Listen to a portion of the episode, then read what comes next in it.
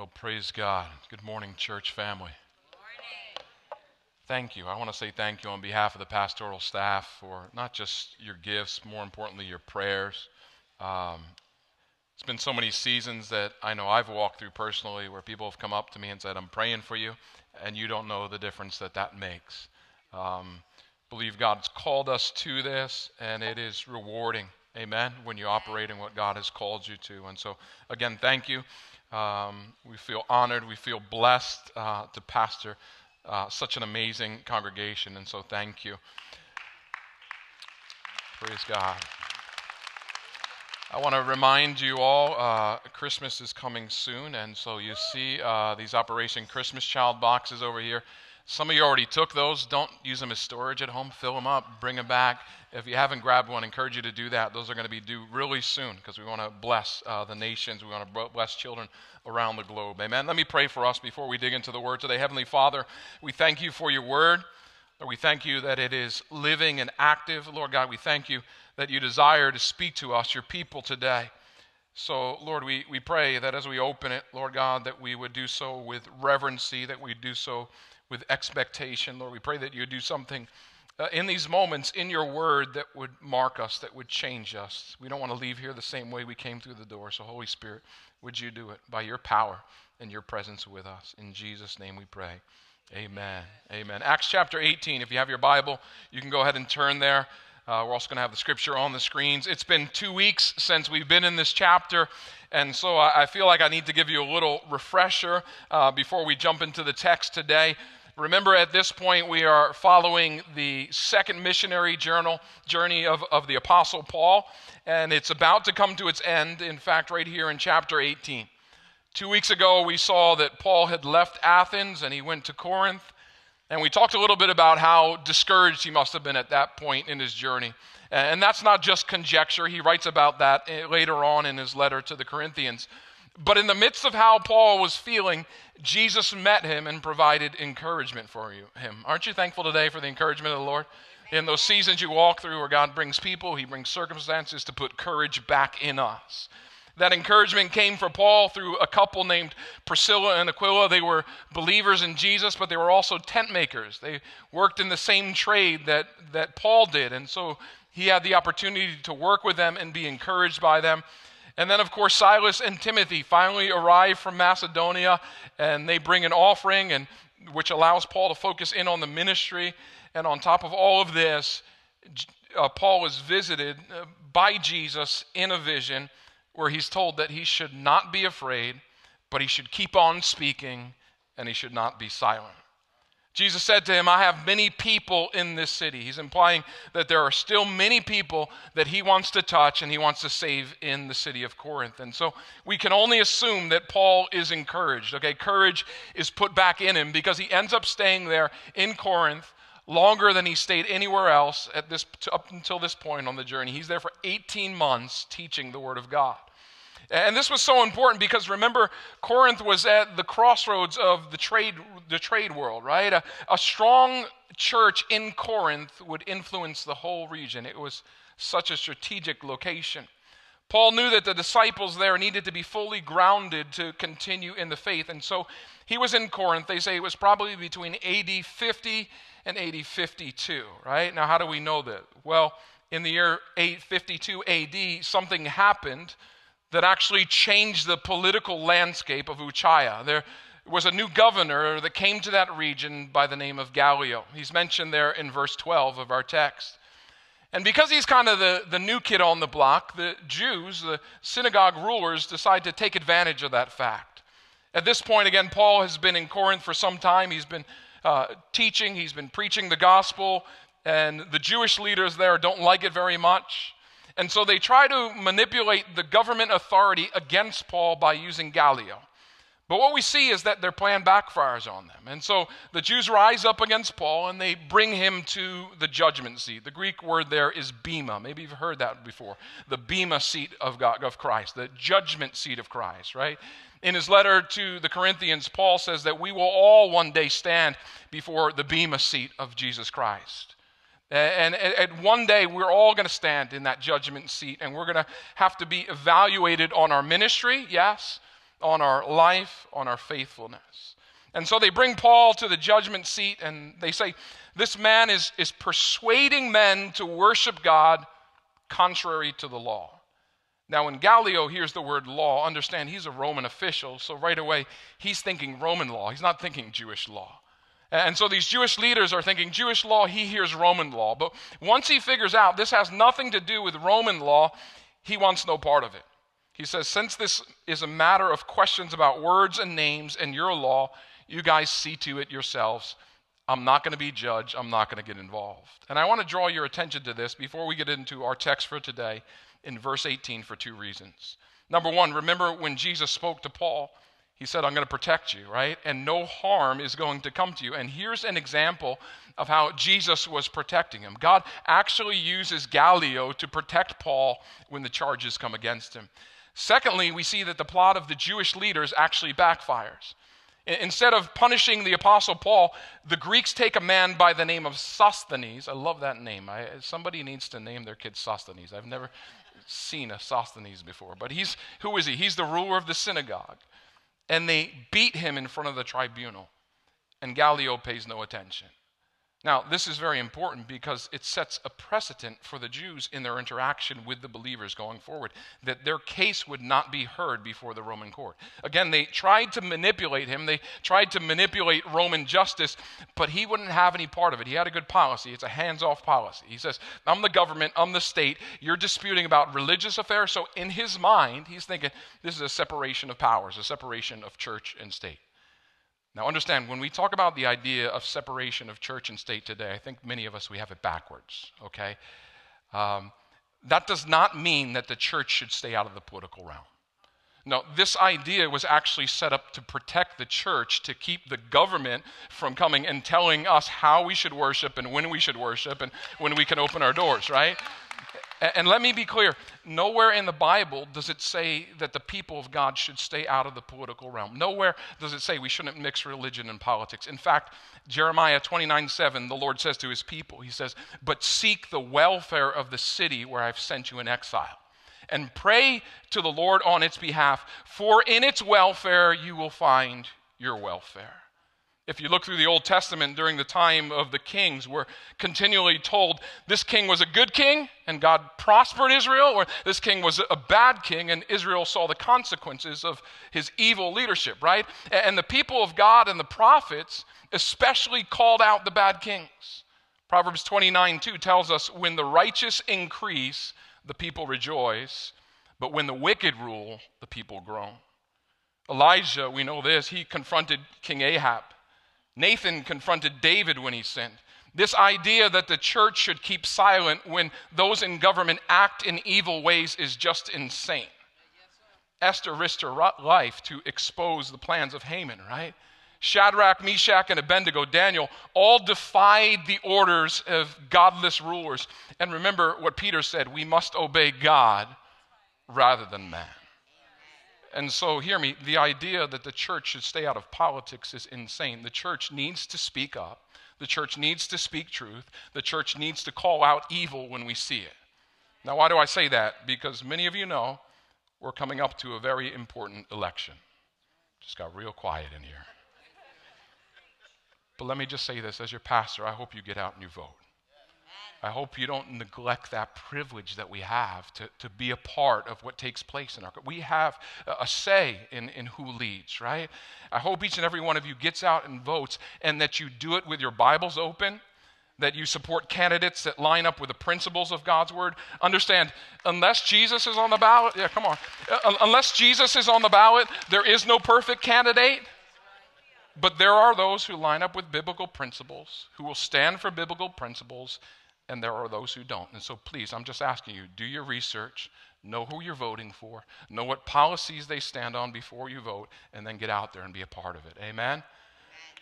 Again, this whole idea of separation of church and state is not to keep the church out of the political sphere, but rather to keep government from legislating religious or religious practices, from telling us how and when we can worship. And so Gallio says, Man, this is separation of church and state. I don't have any jurisdiction over your laws. Those are your religious laws. You guys take care of that. And I love this because he's got this hands off policy. I, I think it's very important for justice to be done. Honestly, if Gallio was around today and he's running for office, I might vote for him, all right? I like his policy. But here's the interesting thing. You, will hear the name of this uh, ruler of the synagogues again. Verse 1, uh, 1 Corinthians, it says this Paul, called by the will of God to be an apostle of Christ, and our brother, Sosthenes. So check this out. Remember, two weeks ago, we saw Crispus, who was the ruler of the synagogue. He believed in the Lord Jesus Christ. He got saved. And so apparently, they put this guy Sosthenes in charge. Now he's the ruler of the synagogue. And apparently, he gets saved as well. Listen, when those who know the scripture the best end up turning to Christ, there's got to be something to the message, right? When those who know the prophecies of the Messiah the best say, well, he must be the Messiah, there's got to be something to the message. And so that's where we're at, Acts chapter 18, beginning in verse 18. In our passage today, we're going to wrap up the, the second missionary journey of Paul and see the beginning of his third missionary journey. Let's look at it together. Acts 18, beginning in verse 18. It says this After this, Paul stayed many days longer, and he took leave of the brothers and set sail for Syria, and with him Priscilla and Aquila. At Cenchreae, he cut his hair, for he was under a vow. And they came to Ephesus, and he left them there, but he himself went into the synagogue and reasoned with the Jews. When they asked him to stay for a longer period, he declined. But on taking leave of them, he said, I will return to you if God wills. And he set sail from Ephesus. When he landed at Caesarea, he went up and greeted the church and went down to Antioch. And after spending some time there, he departed and went from one place to the next through the region of Galatia and Phrygia, strengthening all the disciples. Verse 24 Now, a Jew named Apollos, a native of Alexandria, came to Ephesus. He was an eloquent man, competent in the scriptures. He had been instructed in the way of the Lord, and being fervent in spirit, he spoke and taught accurately the things concerning Jesus, though he knew only of the baptism of John. He began to speak boldly in the synagogue, but when Priscilla and Aquila heard him, they took him aside and explained to him the way of God more accurately. And when he wished to cross into Achaia, the brothers encouraged him and wrote to the disciples to welcome him. And when he arrived, he greatly helped those who through grace had believed, for he powerfully refuted the Jews in public, showing by the scripture that the Christ was Jesus. May God bless the reading of his word today. So we're told that Paul stayed many days longer. This is beyond the year and a half. Unlike other cities that he had visited before, Paul is not forced out of Corinth. He stays there for a good while, and this fulfills the promise of Jesus made to him in the vision, right? And all that while, Priscilla and Aquila are with him. Apparently, Paul develops this deep friendship, this partnership with this ministry couple, because they decide now to go with him as he heads east and he begins his journey back to Jerusalem. And then the scripture tells us that Paul got a haircut. Now, when you read that, I hope you ask the question, what's that all about, right? When you come across stuff like that in scripture, you should ask, well, why, why is this important? What do I need to know about this, right? Well, Paul had taken a vow that was almost certainly the vow of a Nazarite. The Nazarite vow was taken for a certain period of time, and when it was completed, the hair which had been allowed to grow freely, it would be cut off, and then it would be offered to the Lord at a special ceremony at the temple in Jerusalem. And really, the purpose of this vow was to express a consecration to God, to say, I'm going to abstain from any wine. I'm not going to cut my hair. That's a, a symbol of the vow. I'm never going to come near a dead body. That was all parts of that Nazarite vow. Now, the fact that Paul would take a vow like this shows that even though there was Jewish opposition to his preaching, he was in no way anti Jewish. You see, I don't think Paul ever forgot that he was Jewish, that his Messiah was Jewish, and that Christianity at its core is Jewish, right? And even though Paul was very adamant that Jewish ceremonies and rituals should not be required of Gentiles in order to be saved, he sees nothing wrong with Jewish believers like himself who wish to observe ceremonies, especially if they see the fulfillment of those ceremonies in Jesus Christ. Does that make sense? William Barclay, in his commentary, says about this vow, he says, No doubt Paul was thinking of all God's goodness to him in Corinth, and he took this vow to show his gratitude. But I also think this that given the worldliness of, of Corinth, this vow made sense for Paul. Uh, again, he's in a very godless culture. And for, so for him to say, I'm going to uh, be set apart, I'm going to live differently for the sake of the gospel, that just makes sense. And so he cuts his hair there at this port city. Where is that? If we have the map, I want you to see uh, where we are on the journey here, okay? We're following him along. He goes from Athens all the way to the left. If you look at Achaia, from Athens to Corinth to Cenchreae, and that's where he's going to catch a ship from there that's going to sail to Ephesus. And when you talk about uh, finding uh, a, a, common route, that was a common trade route, many boats that would go that way. And so he gets on the boat with Priscilla and Aquila, and they head to Ephesus. Now, I want you to remember, this is where Paul wanted to preach some two years earlier, but the Holy Spirit had prevented him from doing so, right? But now the Holy Spirit gives him direction to go to this important city. Understand, church, God has a timing for everything in our lives right? If Paul could have discerned it earlier, the Holy Spirit wasn't really saying no, he was saying wait. There's a time for that, Paul. Sometimes God says wait. And can I just say, he always knows what he's doing when he says wait. And so he goes into the synagogue and he, he reasons with the Jews. And even though this was the pattern in every city he went to, the response in Ephesus is totally different. They, they don't kick him out of the synagogue. They don't come against him. Instead, they say, Wow, Paul, what you're sharing is amazing. Could you stay a little bit longer? We really want to hear more. But Paul declines the invitation because he can't stay long in Ephesus. He, he wants to get to the feast in Jerusalem. He wants to present the offering of his Nazarite vow at the Jerusalem in the, during the feast, right? And so he says, I'm going to return to you. And here's some important words, three important words if God wills. Obviously, Paul would like to stay longer. I mean, now there's, there's a receptivity to the gospel. People aren't stoning him. This is a good place to be, right? But he says, I'll come back to you. I, I love this. If God wills, we should all live our life with that understanding. If God wills. Paul had certain desires in his heart. You may have certain desires in your heart today, but I hope you know it's the will of God that prevails. And, and so he says, if God allows it, I'm going to see you guys again. But here's the blessing. Look at this. Even though Paul could not stay and teach, remember, there's this great ministry couple with him. And so he leaves them behind and he says, You guys continue the work here. I need to go and report to the church in Antioch. And so Paul sets sail and he goes to Caesarea. And from there, he went up and was greeted by the church. Now, when you read that, he went up, here's what it means he went to Jerusalem, okay? If you want to immigrate to Israel today, you would use the term that literally means going up. It's a Hebrew word, aliyah, which means to ascend or to go up. And so when you tell a Jew, I'm going up, what that means is you're going to Israel, or more specifically, you're going to Jerusalem. This is for a couple of reasons. First of all, Jerusalem itself is 2,600 feet above sea level. And usually, from any other environment around Jerusalem, you have to ascend to get it. You are climbing the hill, you're ascending. That's why in the Old Testament you have the Psalms of Ascent, right?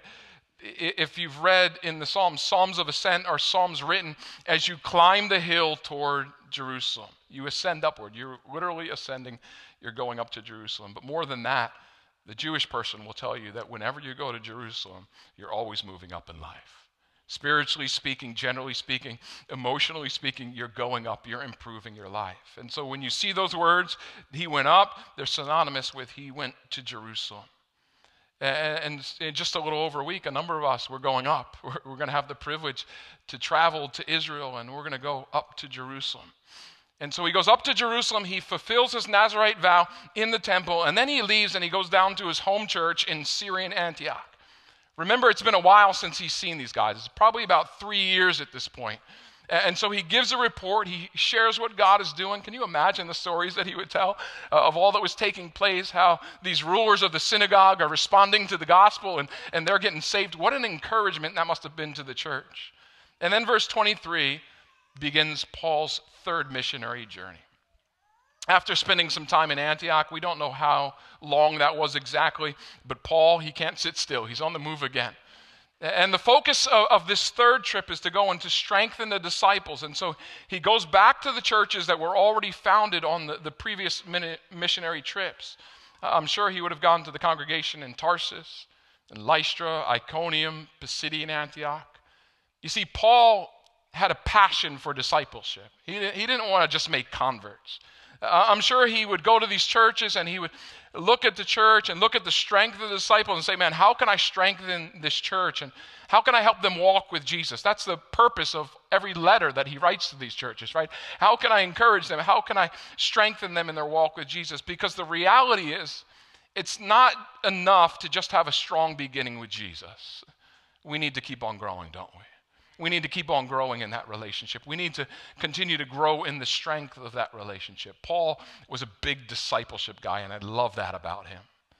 It really goes back to the mission of our church. We say Grace Point exists to make fully devoted followers of Jesus Christ. Because we believe that a relationship with Jesus is about more than just fire insurance. Are you with me today? It's about more than just a ticket to heaven.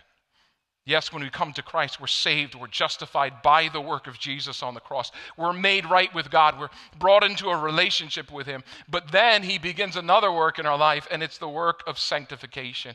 And I'm so thankful today that He who began a good work in me and began a good work in you, amen, He's faithful to bring it to completion. That's the work of sanctification. And hear me, that work continues until the day He calls us home and glorifies us we, we have to realize that, church, that none of us in this room have arrived, right? He's still working on us. I may not be where I want to be, but I thank God I'm not where I used to be. Amen.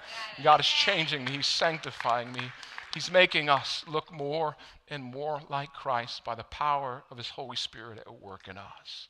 And so we need to be discipled. We need to grow in our relationship with the Lord. We need to grow in our understanding of who He is. We need to continually submit our lives to Him and, and, and live like this in fellowship with one another where we can be encouraged. And, and so Paul's continuing, get this, Paul's now going up and he's continuing the work in Galatia and Phrygia. And then verse 24, the camera pans back down to Ephesus. Verse 24 tells us Now a Jew named Apollos, a native of Alexandria, came to Ephesus. He was an eloquent man he was competent in the scriptures. He had been instructed in the way of the Lord, and being fervent in spirit, he spoke and taught accurately the things concerning Jesus, though he only knew only the baptism of John. So this guy Apollos, he's, he's a very interesting character that we're introduced to here. Uh, Apollos is, is likely an abbreviated name. His full name would be Apollonius, which means a follower of Apollo. If you know your Greek mythology, who was Apollo? He was a Greek god. He was the son of Zeus, right? Uh, some of you know that, right? And so Apollonius is a, a, a Jewish man with a very pagan name, a Greek name, which means he's a Hellenistic Jew. He's a Jew with Greek influence. And it tells us there, very importantly, that he's from Alexandria, Egypt. Now, when you hear someone is from Alexandria in this time, it is a symbol of status. It's like saying this guy's from an Ivy League school. He, he knows his stuff, right? Because Alexandria, Egypt, was the, the second largest city in the Roman Empire in New Testament times. It was a huge city, population about 700,000, and a third of that population was Jewish. Alexandria was founded by who? Anyone want to take a guess? Sounds a lot like the name. Alexander the Great, right? 332 BC, Alexander the Great founded the city of Alexandria. And so this was a very progressive Greek city with a large Jewish population, so large that Jews would often take refuge there. Jesus lived there for a time, right? When Mary and Joseph fled from Herod and they go down to Egypt, where did they go in Egypt? It was most certainly Alexandria. And so there were synagogues in every part of this ancient city. It was also a place of great intellectual wealth. The largest library in the ancient world was located in Alexandria, right? If you love books, this is where you would want to be. We're, we're told by historians that the library there had 700,000 volumes, quite a feat for that day. But look at what this passage tells us about this man Apollos. It says he was an eloquent man, he was competent in the scripture, and he was fervent in spirit. What a combination that is. Listen, there are some people that are very eloquent. They can speak so well that they can sell you anything, right? Like, even if they don't know what they're talking about, they sound so good, right? I'm like, sign me up, right? It just sounds good, right? But not only was Apollos eloquent, he was competent in the scripture. And when we use the word scripture here, we're talking about the Old Testament, okay? He was very familiar with the Old Testament. I'm sure he was very familiar with the prophecies of the Messiah. And we're also told this that he was fervent in spirit. In other words, this man was on fire. He had, he had a passion for the things of God. Again, what a combination. He's eloquent, He's confident, confident in the Word of God, and he's on fire in his spirit. This guy had it all together. I bet he was good looking too, right? And you can look at someone like this and you can say, well, I can see how God could use him, but how can God use me? But I want to tell you, at least two of those things, if not all three, are available to you as well. There are ways to learn to be more eloquent or competent in your speech. All of us, though, should be competent in the Word of God. And if we're not, then we can just give ourselves to the study of the Word of God more. It's not enough to say, well, I don't really read, I, I, don't know, or I don't understand the Word of God. Listen, most of you probably have three or four Bibles in your house. I know you do. You got two or three sitting in your car, right? We have multiple apps on our phone where we can read the Bible or actually even have the Bible read to us. There is no reason why, in this day and age in America, someone can't be confident, confident in the Scripture Here's the key if they want to be. The key is desire. How much do you want to know and understand the Word of God? But look at that last description because it's so important. We're told that he was fervent in spirit. So, literally means he was about to boil in his spirit. It's this idea that he was bubbling over with enthusiasm about the things of God. And it seems that uh, Apollos was kind of a missionary who was, who was called by God in the text, we don't see anything about a congregation sending him out. Uh, he's not an apostle that's sent out. We're just told he simply came to Ephesus. But he knew only the baptism of John.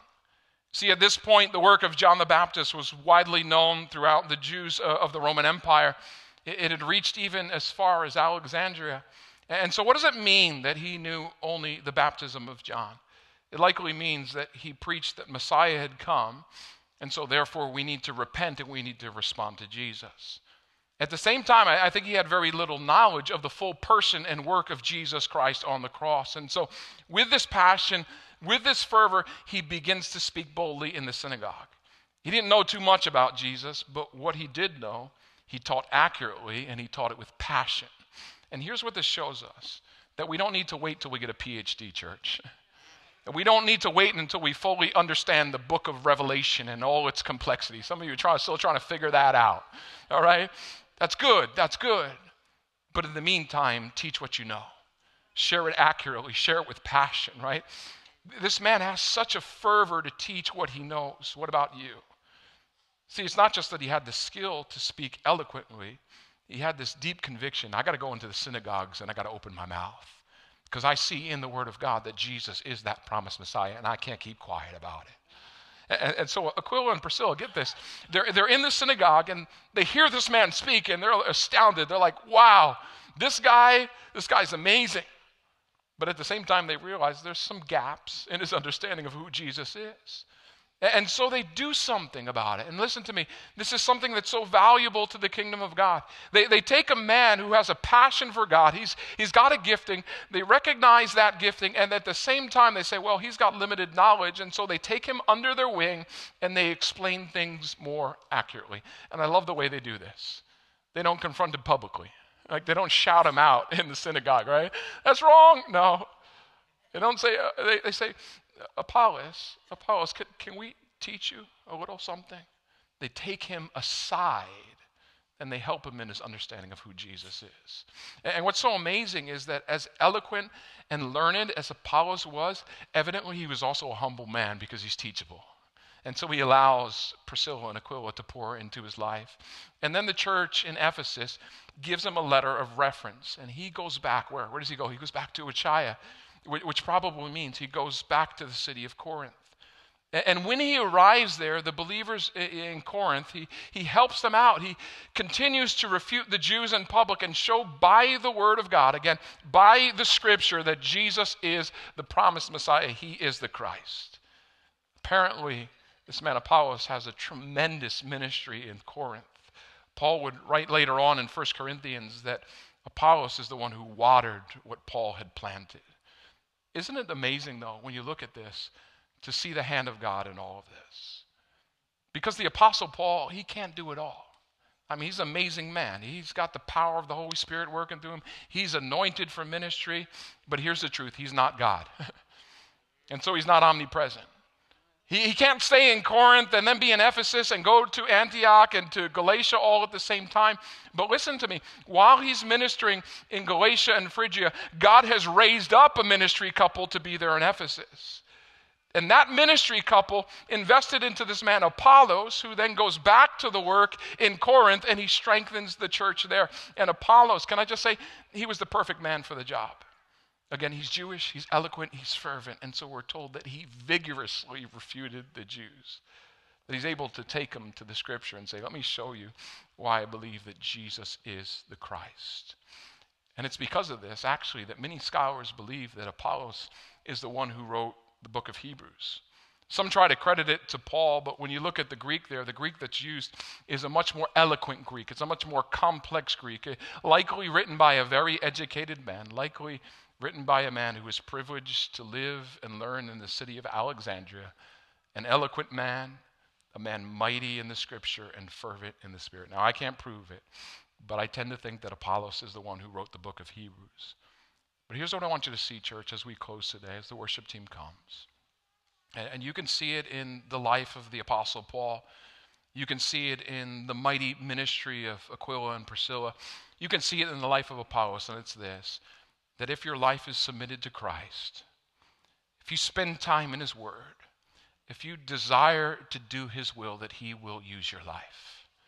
That He'll use the giftings that He's given you for His glory and His honor. But here's two very important things that I would encourage you to commit to today. Number one is the study of the Word of God. To open this book and, and to know this book to spend time in the pages of this book. Sadly, many Christians today don't know the Word of God, and, and part of that's the fault of the church. I think too many churches, we skip around and we go two verses in the Old Testament, four verses in the New Testament. We're all over the place sometimes, right? And so many people don't have this whole understanding of, of, the, of the Scripture, right? And many churches don't preach chapter by chapter or line by line, they don't exegete the Scripture, and so people don't have an understanding of, of the whole story. I say part of this is the fault of the church, but it's also the fault of many believers to never open the Word of God and never crack the Bible during the week. And so I want to challenge you because we all have the potential to be like Apollos, every one of us, in that we can be mighty in the scriptures. We can learn and understand the Word of God. There are more tools at your disposal today than any other time in history. So I want to challenge you, church, use them. Use them. Listen to the Word of God as you drive. Read the Word as, as you're sitting, right? It, it's there. You have it. I know you do. If you've got Facebook, you've got Instagram, you've got the Word of God. Secondly, I want to encourage you with this be fervent in spirit. Would you stand with me today? I fully believe this that in this season that we're in, especially now more than ever, like Apollos, we should be burning hot. we should be on fire for the things of God. Hear me, it doesn't matter what your gift is. You may not be eloquent like Apollos. At this point, you may say, I'm not yet competent in the scripture. It doesn't matter. You can still be on fire for God. Paul wrote to the church in Rome, he, look at this, Romans 12 11, he says, Do not be slothful in zeal, but be fervent in spirit and serve the Lord. Don't lack zeal, but keep that, that boiling point, keep that fervency in the spirit, keep that alive in your walk with the Lord. If you look at that word slothful, Paul is really telling the church, church, don't be lazy. Put in the hard work. See what he's addressing in our lives is this natural tendency that we have, right, to, to back off in our walk with the Lord. Some of you are, are young enough in the Lord that you remember what it was like when you first got saved. You remember how hungry you were for the Word of God. You remember how you couldn't stop sharing it with anybody who would listen. But then what happens? Well, life kind of crowds back in. That happens to all of us. And we all have those times in our lives when we back away from the things of God and we allow that fire to cool. Why do you think Paul is writing this to the Romans? He's saying, Be careful this doesn't happen to you. because it's an important reminder that we all need, don't we? We need to be reminded of this. We should not let that fire die, that passion for the things of God die in our lives. But here's the reality you, you need to know what causes you to back off in your walk with God. For me, it's distractions. I can just get distracted sometimes. There's so many things going on, and I'm so distracted that I'm not in the Word and I'm not in prayer. But you need to know this. You need to know today what wars against you staying on fire for the Lord because we all have our own things, right? We all have our own things that would draw us away and, and, and rob us of that time with God. And before we know it, the fire has died down. And before we know it, we're not really pursuing the Lord with a passion or a fervor. And, and, and maybe you would say today, well, Pastor, I'm good. I'm not cold. But you also realize you're not where you were before. Paul wrote to Timothy, he said, I want to remind you to fan into flame the gift of God. Why did he say fan into flame? Because obviously, for Timothy, it needed to be fanned into flame. Let's be honest today. We all need to fan into flame the gifting and the calling of God on our lives. Whatever your gifting is, use it for the Lord. Whatever your gifting is, use it for the Lord and don't be lacking in zeal. Don't be lazy. Don't back off. Keep your spiritual fervor for the Lord. Fan it into flame. One thing we know about Apollos is this he was on fire for God. And I pray at the end of my life that it would be known for the same thing. How about you? that there was a fire, that, that there, was, there was a passion for the things of God. And so as we close, heads bowed around this room. I want to challenge you to make, today to make a commitment. To not just be in, inspired, but to make a commitment. Let that be your commitment today that you would spend time in the Word of God. That you would say, God, I want to be competent in the Scripture. And ask the Holy Spirit, even right now, Holy Spirit, would you fan into flame that passion for you once again? Listen to me, church. Don't live content with commonplace religion. because every day you're either getting nearer to God or you're drifting further from Him. And today, if you've lost that fervor for the things of God, you can ask Him. He desires to renew that passion in you. As we close today, these altars are open. If you need to step out and you just need to get on your face before the Lord, you need to ask Him. Listen to me, when we talk about praying in accordance with God's will, this is His will for your life. If you would pray in that way, He would answer. So these altars are open as we close today. If you need to move out and you just need to get before the Lord, whatever you need to do, just ask Him. Let that be your prayer. Say, God, give me a passion, give me a, a fire, give me a desire to be in your word, and make me a man or woman who's on fire for the things of God. As we close, let that be your prayer today.